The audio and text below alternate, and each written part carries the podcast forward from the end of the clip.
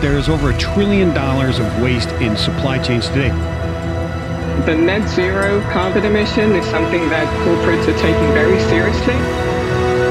To meet these objectives, they're going to have to take into consideration CO2 emissions. Hey, and welcome back to another episode of Net Zero Carbon. This is the show at FreightWaves where we deep dive on decarbonization through a lens of freight, fuels, and energy. I'm Tyler Cole, your host, and today I have the pleasure of being joined by Seonghoon Woo, CEO and founder of Amogy. How are you doing? Doing great. Thank you for having me. Welcome to the show. Where does this find you today? Uh, we are, I mean, the company is based in Brooklyn, New York. I'm, I'm in the office right now. Awesome. Awesome. Well, thanks for carving out time. I'm really excited to deep dive into this because my background is in alternative fuels and propulsion. My current focus is on net zero operational strategies for shippers and companies. And you sit right at the heart of both of those. So let's let's jump in. Tell me a little bit about your background and what is Amogy. Sure. Uh, about my personal background, I mean, I was trained as an engineer.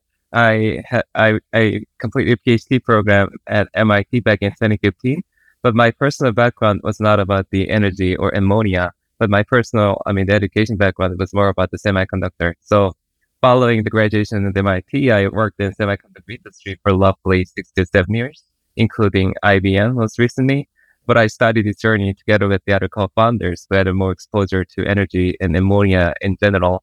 So that was the beginning of the company, beginning of Amogy back in November 2020. So it's been roughly 10 and a half years. So Amogy, I mean, Amogy stands for ammonia plus energy. So we developed the technology converting ammonia to power so that you can use ammonia as a fuel by adopting our technology. So the problem we want to solve, we are solving using our technology is really the problem around the decarbonization of the heavy transportation. As, as you know, I mean, the electrification of the consumer vehicle is amazing. It's rapidly decarbonizing the small scale fleets and small vehicles out there, which is great for the planet. However, we still have big, big problems, especially around the heavy transportation like ships and trucks, which we have to decarbonize. But they are really the backbone of the global economy, so we can't really stop them. So for decarbonizing those large transportation, we have to use highly energy dense liquid fuels, including ammonia. So that's what really excited us in the beginning as we were starting this journey together. And then, I mean, for the last 10 and a half years, company have been able, company has been able to successfully demonstrate our technology in different platforms. And now we are rapidly approaching the commercialization of this technology the next couple of years. So exciting. Congratulations on the success so far. And selfishly, you know, we're focused on the same problem. So I'm really, really glad that somebody is making headway here.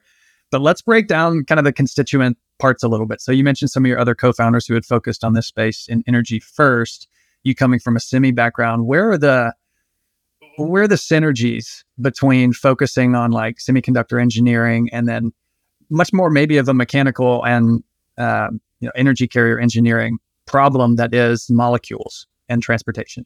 Yeah uh, that's right. I mean for me even if i was working on the completely different industry semiconductor however i was also dealing with the energy problem at the nanoscale. How to yeah reduce the energy for the computation? How to use the different systems like the neural network to make the, the computation more energy efficient. But that, with that said, I had a general interest in energy problems in micro scale as well as the macro scale. And that really connected myself and the rest of the co-founders who had more exposure experiences at the macro scale energy problems. So we all, uh, I mean, in the beginning of the journey, we were, we were all talking about this energy problem and what energy problem we can really solve by putting these hands together and making our own journey that's what really brought us to this problem around heavy heavy transportation decarbonization and also ammonia as a as a fuel to decarbonize these uh, these problems. Really interesting, and I love the comparison of the nano and the macro because you'll have to tell me. I'm sure there's a statistic around the computational power, you know, of the size of some of these uh, semiconductor chips, and they get smaller and smaller and able to compute more every year. So, if you have any statistics there on where we're at with that technology, I just find that fascinating. Yeah, I mean, I kind of forgot because it's been a while since I since I left the industry. But I, I recently heard, I mean, to really run, for example, ChatGPT, you really need massive amount of the energy for that computation. But of course, the uh, technology is amazing. However, that industry has to be, I mean, has to be reducing the amount of the energy they spend as well. But there is innovation coming in. So I'm I'm I'm excited to see that. I mean, from distance at the moment. Very exciting. Well, innovation in this space. Let's talk about ammonia specifically. How did you determine that as the optimal energy carrier? Did you start with the problem of let's evaluate multiple fuels, or did you start and say, hey, here's an underutilized fuel source? How can we apply that to this problem? So yeah, one of the co-founder who is currently CTO of the company, he did a research on several different molecules, in, including ammonia and hydrogen, and LOHC, a liquid organic hydrogen carrier, as well as methanol. And that was my first exposure to ammonia as I was talking to him. And we basically spent, I mean, including the other two co- co-founders, four of us spent probably the two to three months together, diving deeper into it, the different characteristics of the molecules and how they can help decarbonizing really potentially heavy transportations. But to be honest, I mean, back then, two and a half years ago, there were not many people talking about like ammonia or methanol. So we, I mean, of course, we did our own technical diligence, but at the same time, we wanted to start something and show something to the world as the very first mover to really show that we can we can actually make it work and we can actually use this as a as a, as an important fuel. And and also as we were building the company together, it was also very exciting and interesting to see how the world surrounding world are kind of transitioning the I mean widening the focus, not just the battery, also hydrogen and ammonia in general. Yeah, that's a good call out. I think in general, the consensus is now coalescing around this idea that it's no silver bullets, right? We need lots of different solutions, and they're probably going to be specialized for different sectors and industries. But you also make another interesting comparison with ChatGPT and compute, which I think is comparable to, you know, uh, falling costs of renewables, falling costs of compute power, allowing these new technologies to really scale. Similarly, we see the same falling costs of renewables, falling cost of electrolyzers and hydrogen and battery, allowing these new downstream solutions to come to market. And that's kind of upstream from where the ammonia production sits. So maybe talk a little bit about how you think just ammonia as a supply source can kind of scale once the platform's built where you can use it effectively. Sure. Yeah, that's a really good question. So ammonia, I mean, the biggest advantage of really using ammonia as fuel is ammonia has been used more than longer than 100 years, mainly as a fertilizer. So ammonia itself is the second most produced chemical in the world and one of the most traded commodity around the world, meaning there are existing uh, skilled production capability of ammonia, as well as the existing infrastructure, including, I mean, the pipelines and ammonia barges and transporting carriers and the terminals, and more than roughly 200 ports dealing with the ammonia export and import daily basis. So those are already existing which is pretty help, which is very helpful because I mean, as we are expanding to use ammonia as a fuel, we can really learn from what, how we've been handling ammonia in different industry for longer than several decades. So, talk to me about the fuel a little bit. So, ammonia, for those who aren't familiar, in NH3, how is it produced today? How do you imagine it being produced in the future? I know this is a bit upstream from where you guys said uh, as creating as a, a useful fuel, but having a supply there is really important. Hundred percent. I mean, we are certainly decarbonizing the downstream, the use case of the ammonia. However, the upstream has to be decarbonized at the same time so that we can really decarbonize the full value chain. So for the ammonia production today, ammonia NH3 is the, I mean, the combination of the N nitrogen and the H hydrogen. So ammonia feedstock is essentially the hydrogen and then nitrogen from the air. But if you look at the production of the hydrogen, so probably more than 95% of the hydrogen are produced using natural gas today by going through the steam methane reforming process, which is great, generating massive amount of the CO2. But however, as uh, you know, as many of the audiences know, there are massive investment and effort happening in decarbonization of the hydrogen production itself using blue hydrogen and green hydrogen as well as pink hydrogen. And that is used as a, as a feedstock of the blue and green and also potentially pink ammonia. So with the, I mean, uh, with the, the decarbonization of hydrogen in the industry, that is also decarbonizing the am- ammonia.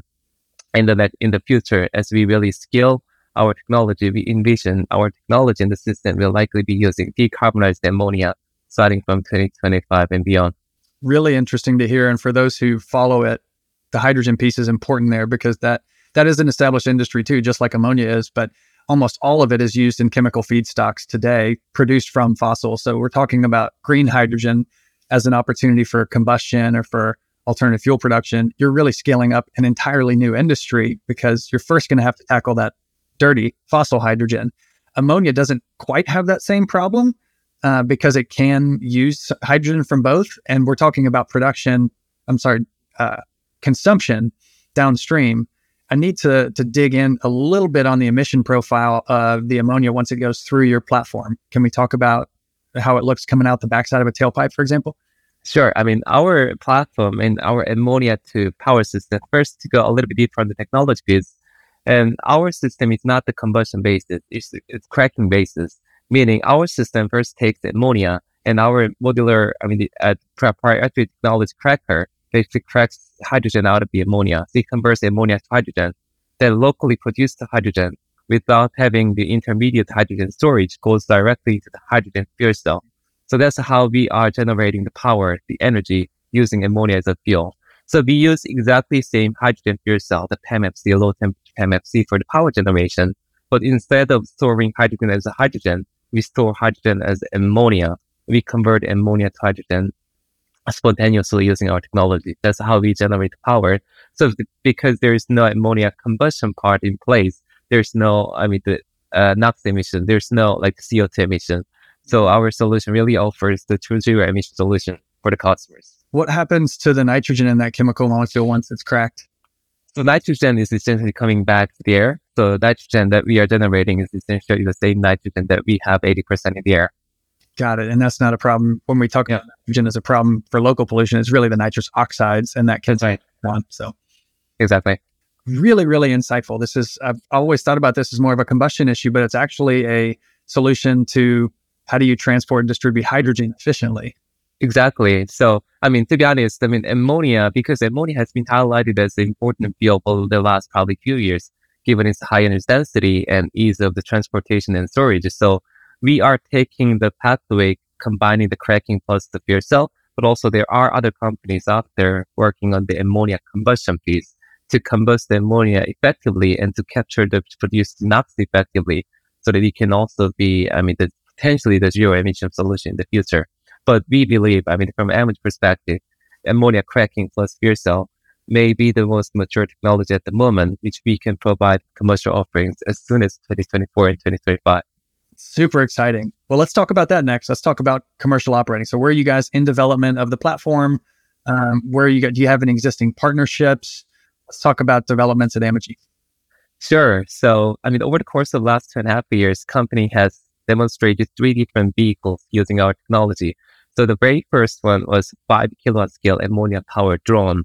And that's the, the very first, I mean, the, uh, the, the concept verification of the technology we built using, I mean, only the seed funding of roughly $3 million. And then after proving that technology at smaller scale, we then raised Series A funding from Amazon as well as the, the VC, where we raised roughly $20 million.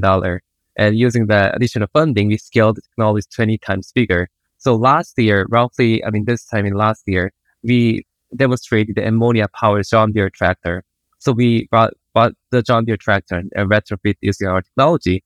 And also for the John Deere tractor, we actually brought John Deere tractor to the Corn Belt and to prove that we can, yeah, there are existing ammonia ecosystem, ammonia like pipelines and terminals existing out there. And our technology can very quickly uh, decarbonize those industries which is already using ammonia. After that, the company raised additional uh, 46 million from investors like Amazon, Saudi Aramco, and SK. Then we scaled it further, and early this year, we demonstrated semi truck, the uh, powered by ammonia, 300 kilowatt scale, roughly three times bigger than a tractor. And for that particular semi truck, we designed the truck to have the equivalent electric energy compared to Tesla semi but our truck can be recharged and refueled within seven minutes by taking advantage of liquid fuel ammonia. Then this year, I mean, we are actively working on retrofitting a tugboat, I mean, the maritime vessel, which we are very much excited for. So we essentially started from five kilowatt scale drone. Now we are building the megawatt scale tugboat. And that is going to be really the final uh, demonstration of the technology before commercially offering our solution for all the customers out there, initially in the shipping and more in the heavy industry starting from 2024. Really exciting. And it seems like shipping probably has, I wouldn't say the least path to resistance because there's clearly uh, scale issues that you've got to figure out. But um, given that there's already fuel supply tankers, export terminals, excuse me, it makes the most sense to me that that would be a readily available market. Like with long haul trucking, you don't necessarily have to start popping up ammonia tanks all over the country, uh, like you already have some of that built in maritime. The scale gap to the size of the vessels that we're looking at, tell me how Amogy is thinking about if maritime is an ideal solution, how you work with shipbuilders and thinking about upgrading that technology to be, you know, Atlantic Ocean crossing scale. Yeah. So yeah, you're right. I mean, so we demonstrate our technology in many different platforms, but really the first market is going to be the shipping because if you look at the shipping industry, there are not many solutions which can possibly decarbonize the industry. And the industry is already acknowledging ammonia as the future of the fuel. That's why the, I mean, the most, probably the, all of the, I mean, marine engine makers are working on the ammonia based propulsion system as well. So as for the scalability, the company is developed and now we are planning to demonstrate the megawatt scale this year in 2023. So if you look at our trajectory, we started from again five kilowatts to two and a half years ago. Now we are demonstrating megawatt. So the company is going to continuously increase the scale, hopefully to several megawatt and potentially 10 plus megawatt to cover the container ships and cargo ships in 2025 and plus. However, even with the one megawatt, one to few megawatt scale that we can demonstrate 2023 and 2024, there are a number of vessels we can decarbonize already using our technology. For example, uh, the barges or the tugboats or offshore supply vessels and fish farming vessels. There are a number of vessels which can already benefit from our technology starting from 2024. Of course, we will continue scaling the technology so that we envision our technology can potentially really decarbonize the massive immersed container ships out there towards the end of this decade. Really, really cool. Does this follow a, uh, I don't know, a Moore's law type trajectory? Is there repeatability to this sort of increasing scale of production with your system? Do you think, or is that me just trying to be creative with your semiconductor background? Sure. Yeah. I mean, the, we are taking the modular approach, meaning our uh, the single module of our, I mean, the power system can be combined together to really cover the wide variety of different range of the power requirements, starting from the megawatt, which can be 10 plus megawatt in the next few years. But the bigger question for us is making the system more and more cost effective because we are, as the first mover, we are demonstrating, we are presenting the very first product which has never existed in the market. Then now, as we scale the technology, scalability, we are pretty confident to scale up to 10 or 20 plus megawatt in the following few years. But we also have to ensure that our system is, I mean, uh, attractive for all the customers who may be sensitive to, to the pricing information. Yeah, definitely a big consideration. Where's the end of that necessary power need uh, for some of the larger vessels that could be out there? So yeah, large vessels. I mean, typically, I mean, really the massive vessels out there. I mean, the container ships they require 50 plus megawatt. Yeah. So now we are demonstrating megawatt this year. Then we have to scale it 50 times bigger in the next few years. But we are really confident that we can achieve that. Super exciting. Mm-hmm. You mentioned customers. Who would be Amogy's customers at the end of the day? Are you licensing a modular platform that shipbuilders can adopt, or are there engine manufacturers that you'll be selling this technology to? How are you thinking about that go to market? Sure. I mean, our customers, it's first of all, the shipbuilding or retrofitting is pretty complicated process. You have to work with customer who could be ship owner and operator, but at the same time, you have to work with the naval architect and the shipyard and, and, and the regulators such as Coast Guard or the classification society, we call it the maritime industry, such as or Lloyd Register but our ultimate uh, customer is going are going to be the ship owners and operator. So, for example, we already announced a couple of partnerships. Last year, we announced partnership with a company called called Southern Devall Company. So, Southern Devall Group they are the largest ammonia barge operator. So, as I briefly mentioned in the beginning, ammonia is now used as fertilizer, and there is ammonia pipeline in the United States. But more popular way of transporting ammonia is using ammonia barges because most of the Corn Belt area are located around the Mississippi River and they own the most number of ammonia barges. So we partnered with them to decarbonize their ammonia barge operations, which is actually the low hanging fruit for us because they've already equipped with all the ammonia storage and safety system. So we just need to replace propulsion propulsion system, which is a diesel genset, to our ammonia power system.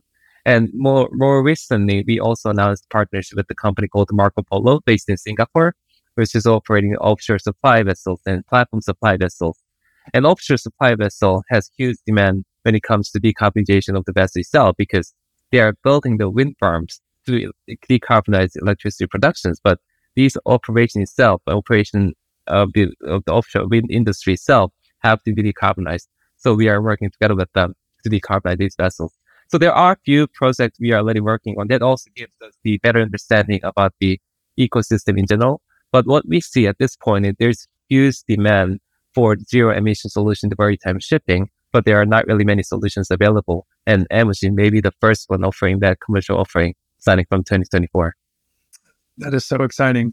Congrats to you and the team. I love hearing this sort of solution come to life and and relatively quickly in terms of how long it takes getting anything new that's hardware based and uh, not off the shelf to market. So, congrats to you and the team. I'm excited to see where you guys go with this next. Um, to that end, do you have any forthcoming news announcements? What's next? Just getting to that megawatt scale this year. What's on the horizon? So yeah, we are really excited for this opportunity to introduce our technology for the maritime shipping. But globally, we also see that ammonia power system can also be used for the utility scale decarbonization.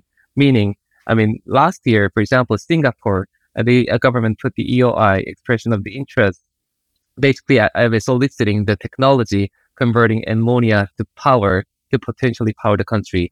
And also the other countries such as, I mean, Japan and South Korea are looking to adopt ammonia as the fuel, not just to, I mean, decarbonize shipping and also really to decarbonize the utility and debris electrification. So these are really massive opportunities which we can potentially apply our technology to. These are the opportunity much more than 50 mega, probably gigawatt scale in the future. So we are very much excited for opportunities like that. And of course, the company is committed to decarbonize first in the shipping, but the future potential is much, much more huge from our perspective at this moment, which we are very excited for. That's so exciting. I love hearing a good solution for the problem of how do we get hydrogen where we need it to be to decarbonize industries, and this is the way to do it. So, um, thanks for sharing that, and thanks for uh, coming on the show. I ask all my guests. We're getting close on time, so I want to put a final question to you. Um, why is this important to you? Why does it matter that we're working on decarbonization? Yeah, thank you for the question. So sustainability, sustainability is agenda of the generation, agenda of myself as well. I mean, we really have to make this planet sustainable so that we can maintain and everything, the, all the beautiful things that we are enjoying t- today for the next generations. I also have my child as well. But 2050 is not really very far from today. I mean, we only have like 25 years to really change the world and make the planet sustainable and we should really feel the urgency so that we can make the work. Otherwise, I mean, 2050 is not the random number. If we, we can achieve 2050, it's going to be disaster after that. And especially if you look at the shipping or heavy transportation, as soon as you, and as, as, as you build the one, I mean, new system and new technology, is going to last at least 25, 30 years. You really have to start today to reach the net zero by 2050. So I feel that under urgency and I also feel the responsibility. So I want to execute that with my energy and my team's energy, our company's energy to really make that change happening. That's a noble, admirable answer. Thank you for mm-hmm. the focus and the work and what drives you to get the work done. You make an interesting point that I think few people realize. A lot of people will say, yes, we're doing it for, it used to be my grandkids and now it's my kids. And it's actually us now. yeah, exactly. us and going to directly impact us later in our lives. Um, but few people realize how long some of these assets live in the wild once they're made, whether it's a locomotive or a marine vessel or a power plant. These are decades long investments. That's right. The 2050s right in front of us. That's where the urgency comes from for a lot of these decisions. So that's an important, important thing to call out. Thank you. Thank you. Thank you again for the opportunity. Yeah, I look forward to engaging and getting you back on the show next year once we have some more progress and cheering you guys on. Exciting. We'll do for sure. Thank you. Thanks, Jonathan there is over a trillion dollars of waste in supply chains today. The net zero carbon emission is something that corporates are taking very seriously. To meet these objectives, they're going to have to take into consideration CO2 emissions.